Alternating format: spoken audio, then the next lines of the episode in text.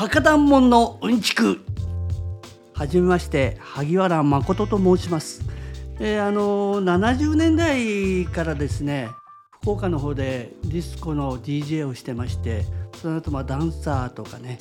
えー、80年代はなんかイベントなんかもやったりなんかしながら90年代に、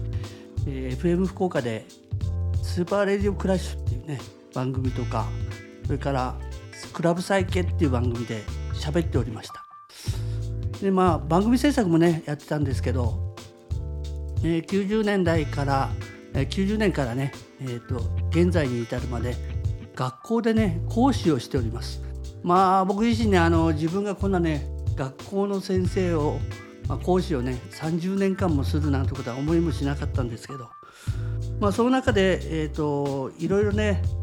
おしゃべりの仕方とかまあ、DJ でしたから音響機材とかねあと企画とかねイベントのやり方とかいろんなことを教えてきたんですけどここね20年ぐらい特にあの一生懸命教えているのがね音楽とファッションの歴史あのサブカルチャーとかねカウンターカルチャーなんていう言葉で言われますけどそういうものをね、えーと、歴史的に教えようというね、えー、そういう授業をやっております。これあの結構僕のねオリジナルの事業であんまりね他では聞いたことがない感じなんですよね。まあ、いろいろとね、えー、いろんなとこで、まあ、いろんなことは教えてらっしゃるでしょうけどちょっとあんまりね他では聞いたことがない授業で、まあ、なぜねこういうのをねやるようになったかというお話をするとね今回のあの初めましてにちょうどいいんじゃないかなと思ってねお話をしようと思っております。えーと、ちょっとね話は変わりますけどね皆さんあの2024年問題ってご存知ですか？2024年だから来年ですね、えー、来年2024年問題っていうのがね実はいくつかありまして一つはね、えっと、流通物流の働き方改革こういうのなんか、えっと、労働時間のね上限を厳しく制限しようというねこういう規制があるっていうのそれからもう一つはね、えっと、固定電話がね固定電話の回線がなくなるそうです。これ結構大変なことですよね。全部ね、えー、固定電話が IP 電話になるってことなんですけどね。まあ、こういう話がいろいろあるんですけど、その中で僕が今日ね、えー、お話をちょっとしたいと思っているのは、50歳以上がね、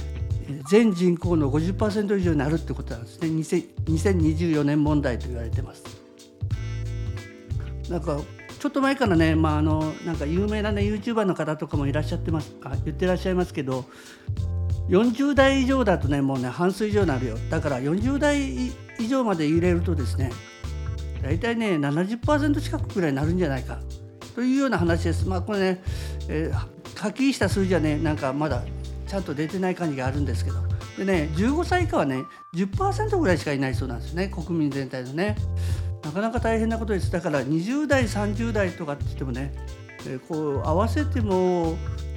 結局ね20%とか30%ぐらいしかいないんじゃないかっていうことですね。でこれ何が言いたいかっていうとね、えー、国民の大半がねおっさんやおばさんになるっていうことですよ要するにね、えー、日本はね超高齢化社会に突入しますよって話ですね。でまあそんなことはもう分かってるよとまあもう高齢化高齢化なんてもう30年ぐらい前から言ってるからっていやもう高齢化ではなくて超高齢社会に突入するということですね。これでね僕はね大変だなと思うのは僕らずっとこう生きてきてね自分たちが経験したことって何の勉強もしなくても当たり前と思ってることがいっぱいあるじゃないですか。なんかこんなん知ってて当たり前よっていうそれがねえっと年寄りの方がやっぱそれは多いわけですよ当たり前と思ってることが。で若い人たちと年寄りのここにねギャップの差が生まれる。でねこれ一体何を言いたいかっていうとね世の中のね常識とかっていうのは結局最終的多数決でしょ？多くの人が知ってるものを常識って言われるんですよね。えー、そんなことも知らんとやとかっていう話が出てくるわけじゃないですか。例えばねえー、スマップ、まあ、多分ねこの番組をねお聞きの方はね皆さんご存知だと思うんですけどスマップって解散したのが2016年ですよ解散騒動がね。ということはねもう7年ぐらい経ってるんですね。今の二十歳の子たちは中学生です。その頃ねだねこれねかろうじて知ってるんですけどもうあと数年したらね世の中に SMAP 知らない人たちが出てくるわけですよだけどなんとなく僕らはさ SMAP 知らない人はえって思いません？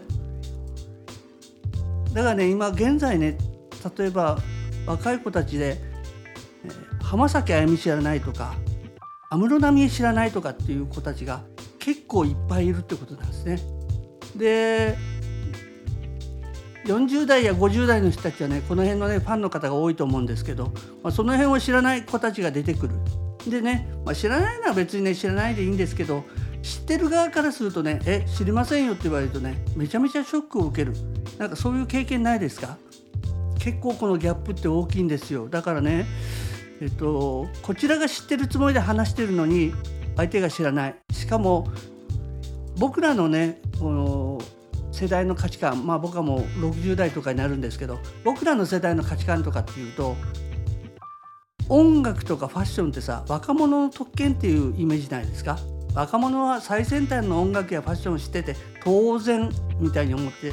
る方って多いと思うんですよね。だよね。今の若い子たちはね音楽やファッションなんかに興味ありませんってはっきり言うんですね。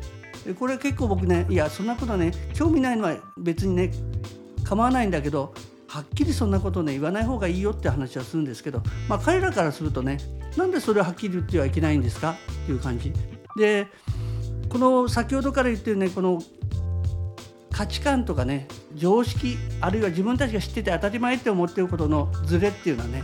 結構大きくてこれがね職場とかに出た時に「えお前そんなことも知らんと?」っていう印象を与えると仕事を振ってもらえないとかねなんかねこいつ大丈夫なのかなって思われる原因になってるってことがね多々あるんだなっていうことを僕はずっと講師をやってて気がついたんですね。それで、え、そういう子たちがそういうことで要するに最初のねチャンスを失ってはいけないと思ってとりあえず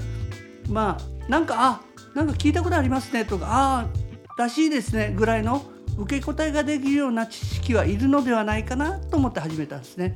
これ一番のねきっかけはねビートルズを知らないっていう子たちが増えたことです。でビートルズってね結構あのまあ世界的にまた世代を超えてね、えー、知ってて普通みたいな音楽なわけですよ。一時期日本のね学校教育の中でもビートルズのさ「レッド・イット・ビー」とかねそれからあの「イエスタデイ」とかっていうのはね学校教育の中で使われた時期もあったぐらいでそういう音楽をね今今の、まあ、若い世代とかは聞いたことがないあるいは、まあ、もうちょっと言うとね興味がないという子たちが結構多いんですね。でこれね、まあ、先ほども言いましたように興味がないのをね興味を持てっていうつもりではないんですよ。ただみんなが知ってるものを知らないのが当然というようなね状況を作ってるのはあまりよろしくないんじゃないかなと思ってこういうね音楽とファッションの、歴史みたいなお話をしながら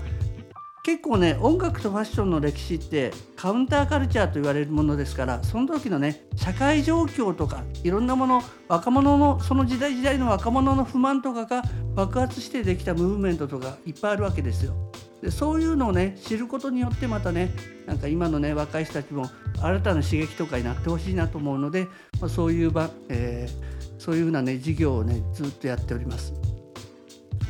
えー、今のね話聞いて、えー、そうなの？って思った方もいらっしゃるかもしれませんけどね本当ねあの、えー、僕らとねその辺の価値観はねだいぶ違います。で最近ほらえっ、とまあ50とか60のね、え男性、まあ、特に政治家の方とかが不用意な発言とかでね問題になったりするじゃないですか。あれもねやっぱねえーと、いいとか悪いとかっていう前にねそういう価値観で育ってきてるんですよねそういう人たちってねだからその価値観をねいきなり変えるっていうのは本当に難しくてただ世の中がね変わってきてるんだっていうことをね、まあ、あのおじさんたちおじさんたちで集まって話してるからね気が付かなかったりするんですよね。それと一緒で若い子たちは若い子たちで集まって話してるからやっぱりね、えー、他のものに対してのねいろんな情報が少ない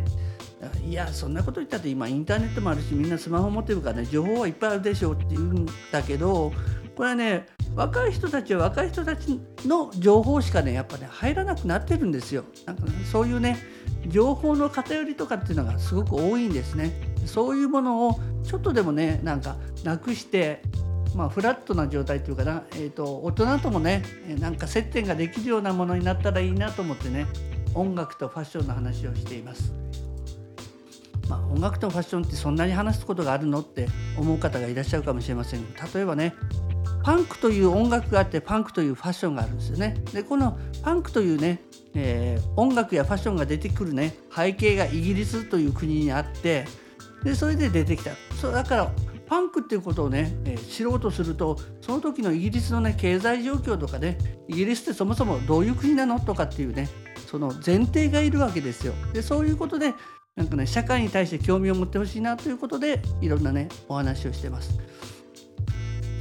えー、こういうね、えーと、考えを持つに至ったね一つのもう一つのきっかけっていうのはね1998年だったかな「55LA」っていう映画があったんですね。この映画のね公開の時に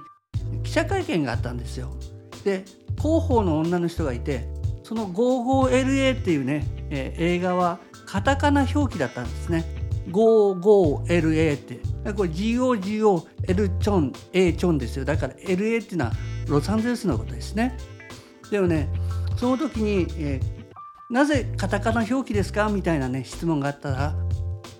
その広報の女性の人がねはっきりこう言ったんです。今の若い子たちはバカだからこれを「ゴーラ」って読む可能性があるので「55LA」にしましたって言ったんですね。まあ今だったらね結構ねもうネットとかに流れて叩かれまくるような話ですよ、まあ、はっきりとね今の若い若い子たちはバカだからこれ読めないんですよ。だけど僕もねもうその頃には学校の講師をしてましたからあ確かにね LA っていうねもうロサンゼルス LA っていうのがね知らないっていう子たちが増えてたんですよその当時。で僕も授業の中でアメリカの地名とかをねあのまあ皆さんがよく知ってそうなやつはね出して時々クイズみたいにして言うんですよ。例えばイチロー選手あの野球のイチロー選手はまあね国民的な、ね、スターですから、まあ、知ってる方多いですよねだからイチロー選手がいたマリナーズがあるマリナーズの本拠地はどこですかみたいなこと言うじゃないですか。これね、えっと、別のね、えー、それで分からなかったスターバックスコーヒーとかタリーズとかの発祥地ですよという話もするんですね。けどねほとんどの子はね答えられません。これシアトルですね。でねだからまあ、シアトルとか特殊じゃないかだけどねもう LA とかっていうのがわからない時代になってたんですよ90年代の終わりぐらいねだからああもうこういうね話が出るようだったらもうこれはこういうね内容の番、えー、授業とかをカリキュラムを考えないとまあ僕らは知ってて当たり前だから特に話しないじゃないですか。ロサンゼルスは LA って言うのよとかねそれとか、まあ、もうちょっと言うとね、えー、と80年代90年代を生きてきた人は海外旅行とかってね女性の方いっぱい行ったんですねで日本人好きなのってロサンゼルスラスベガスとかっていうコースとかニューヨークあとはねナイアガラの滝とかっていうコースが昔あってそういうのが人気だったわけですねだからそういう世代の人たちはロサンゼルスなんて知ってて当たり前ニューヨークなんて知ってて当たり前と思うんですけどまあ今の子たちはまあ海外のこととかに興味がない。興味がなければ当然そういうね地名なんてわからないという子が増えてるわけですね。でこれをまあだからまあそんなやつねあの知らないやつはほっときゃいいじゃんって言うかもしれませんけどいやそういう子たちが別にね頭が悪いわけでも、まあ、特にね才能がないわけでもないわけですよ。ただ単に知らない。そして僕らは知ってるのが当たり前と思ってるっていうこのねギャップの問題だけなんですね。だから僕はこのギャップをなんとか埋めたいなと思ってこういうね授業を始めて今その音楽とファッションの話というのをね中心にいろいろとお話をしております。だからまあこの番組でもね、えー、音楽やファッションにまつわる話あとねこういう世代間のねえー、いろんなギャップとかね僕はあの30年間もずっと学校で講師をしてますから、えー、この30年間で得たねギャップとかねそういうものをね皆さんに、えー、ちょっとでもお伝えできればいいなと思っております。でえー、僕あの先ほども言いましたように90年代に FM 福岡でおしゃべりをしてたんですけど今ね僕の話を聞いてちょっとなんかね、えー、発音が甘かったりとか、えー、聞き取りにくいなと思う方がいらっしゃるかもしれません。僕実はですね去年、えーと、2022年にですねあの脳出血で、えー、左半身が動かなくなっちゃってですねえー、喋りもねこれこれって何かは何言ってるか分かんない状況にいっぺんになったもんで、まあ、これでもねだいぶ回復したということで今ねこういう番組をやらせていただくようになりましたもしねちょっと、えー、聞き苦しい点がありましたらどうぞねご利用していただきたいと思います。頑張っておしゃべりをしますのでまたねよければこれからも聞いていただきたいなと思っております。